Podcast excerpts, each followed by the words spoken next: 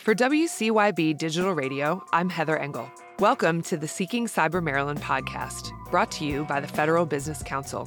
Across the United States, Maryland has been referred to as the hub for all things cybersecurity. In this series, we'll be speaking with various cybersecurity leaders to learn about their point of view and role in the state's cybersecurity ecosystem.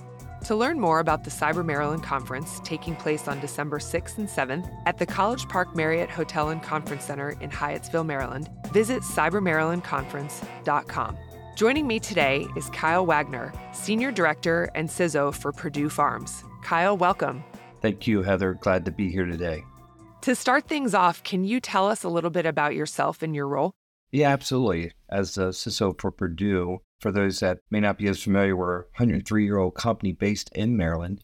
And so a large privately held company and started here four years ago and as tasked with the opportunity to help protect what is also critical infrastructure. So if you see our products on the food shelf there at the grocery store, that's what we're doing is helping feed America. And it's a wonderful company with a wonderful mission and glad to be here today to talk about it. Just a little bit about myself. I'm a local Maryland, born and raised here on the Eastern Shore. So now Ocean City, Maryland is my home, and Salisbury, Maryland is where I work for Perdue. So it's great to be on the podcast today, Heather, sharing about not just cybersecurity, but Maryland as a whole and looking at the technology that is now coming together for not just the state, but the country here. And we're really at that hub uh, where we have this intersection of a lot of technology and government and startups as well. So cybersecurity is something that not only I've been a part of for the last 20 years, but also something that I think is becoming ever more important in helping both the national issues that you see today, as well as helping private and public enterprises.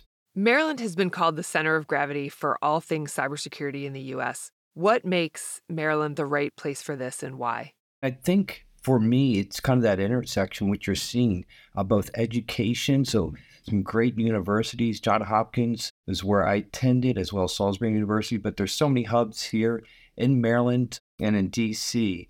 And I think that outflow of talent is causing some significant opportunities for having the right people in the right place. Plus, the government, both in Maryland and federal, where you're seeing a lot of needs for cyber today.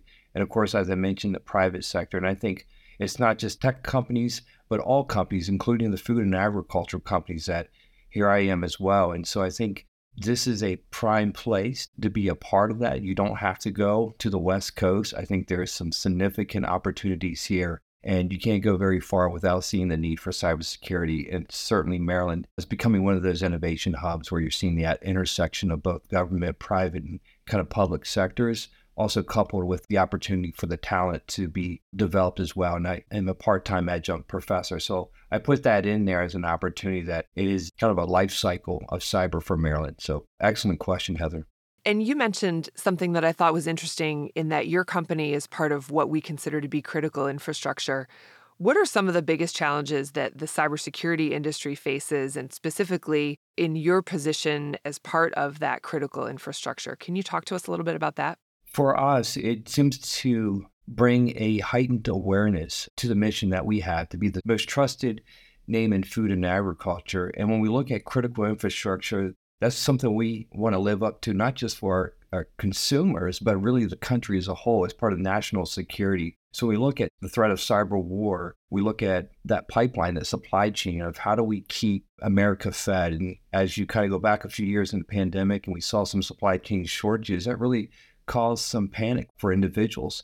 And so for us, if that were at scale largely across the United States, not just Maryland, that would be detrimental. So I go to work every day with a purpose that it's not just for what we're doing for Perdue, but what we're doing for the country. And we feed America. And that's something we live up to. And again, something that when I look at cyber as a whole, I'm not here to just stop malware, stop hackers. I'm actually living out the opportunity to protect something that the nation, the government has decided this is critical for the well being of our society. So it's a dual purpose mission for me. Every day that I go to work is something that helps supports that goal. When it comes to industry news, what are some of the sources that you follow? I will say that I follow many different sources, whether it's subscriptions that I may have through a Gartner or Evanta or you know community-based groups, or also be online readings as well, course, some of the bigger names, the Wall Street Journal and so forth, and then some of the lesser ones that would be more tech oriented. You know, dark reading would be one, for example. But I would say that I get the most germane, most timely information from some of the social media that might be LinkedIn or Twitter or some other avenues, and then smaller groups that I'm part of, where we're all feeding into one another. The last source, but also a very trusted source of connections, and hopefully other systems are taking advantage of this, ISACs that they could take part of, where there's information sharing and analysis centers. There's actually one for food and ag, and there's also state level ones as well. And the last one on that is information from CISA, from the FBI. Again, very strong partnerships there to help not just critical infrastructure, but those that are interested in understanding what the government is seeing. And that partnership has been increasing over the last few years. I've had the opportunity to be a part of that. And again, there's some very timely information. So I would say I get more information that I probably need, but getting the right information at the right time is what I'm looking for the most. Yeah. And it sounds like that collaborative approach with the ISACs and some of the groups that are specifically related to your industry help a lot with you understanding what's the critical right information that we need to know and what is some of the other things that are just nice to know or nice to have. Yeah, absolutely. There's so much information out there, which is a positive thing because no matter what industry you are, you know, have that insight and really intelligence is key to being informed and providing the protective measures. But I would say that so much and figuring out how do you filter that to find out what is most important today and what you're doing tomorrow. That's kind of the sifting that I have to do at a high level to figure out how to triage what's important for me. Again, I appreciate the overwhelming information and partnerships with all of the organizations because it's so critical for all of us to be informed. And I think together, collectively, as CISOs in Maryland and around the country, that we're all working together, even if we're in industries that may be competing with one another, but we all have a common goal, and that is one, ensuring that the cyber threat actors aren't targeting any of us, because when one feels it, we all feel it. And again, we have a common, we'll say, enemy in this situation, and together we win together. We'll be right back after a quick word from our sponsor. The Cyber Maryland Conference is an annual event presented by the Cyber Maryland Advisory Board in conjunction with academia, government, and private industry organizations. This annual two day educational conference and trade show will be held at the College Park Marriott Hotel and Conference Center on December 6th and 7th, 2023. We invite you to join us at this premier event, providing networking opportunities to share information and encourage the ongoing development and knowledge base of cybersecurity on all levels, from professionals in the industry to students and educators alike. To find out more, visit cybermarylandconference.com. And now back to the podcast. Do you attend conferences and events regularly? Is that a source of information and connection for you? I will periodically attend events, and I will say it's for me, whether they're local ones or national ones that you may hear of that are more popular or they have repeat places where they host these events it is part two things for me. One is the opportunity to learn and see what's in the market and what others are bringing to the table, right? So connecting vendors and buyers such as myself and understanding also some of the educational aspects of what are some of the trends around some of the solutions and ideas out there. The one I find most valuable is the opportunity to hear from some of the leaders in the space, some of the colleagues that I have, peer groups, and also getting to network with other individuals. Again, it goes back to that threat and intelligence sharing. Is relationships are more important than ever. And being at these conferences, I think, is a lot about relationship building, networking, not just from a opportunity to buy or to get something, but is really companionship and understanding how others are solving this as well. And I think together we all learn from one another and again, coming together to help stop cyber threats. And I think that's the huge part for me is that networking, camaraderie, and understanding what others are doing and really having a sounding board. And I would say very rarely, if any, I've ever been turned down. So I reached out to someone and said, Hey, I'm looking at this. Can you provide a second opinion? Or how are you approaching this topic? I would say it's a very friendly community and I love being a part of it. That's great. What's the value of gatherings such as the Cyber Maryland Conference? I think that is absolutely key, especially for one that is, is focused on the well being of institutions and organizations within Maryland being plugged in to those groups, to attendees and other colleagues that are showing up there. Because again, we have a common theme where we're both of this common area and we have a lot of businesses that depend on each other as well. for me, that networking opportunity to be there is absolutely paramount to what I do. I will say early on in my career, some 20 years ago, I spent more time on the technical side of things and certifications and training. I would say as I've gotten further along, it's more about that relationship and those things have paid dividends. And that's where I focus a lot more in these conferences. So, yeah, upcoming the Cyber Maryland conference I'm actually going to be a part of is a way that I get to participate. And we have a wonderful session that I get to be a part of the cyber panel. What are the challenges we will face in 2024? So I'm looking forward to being a part of that on December 6th.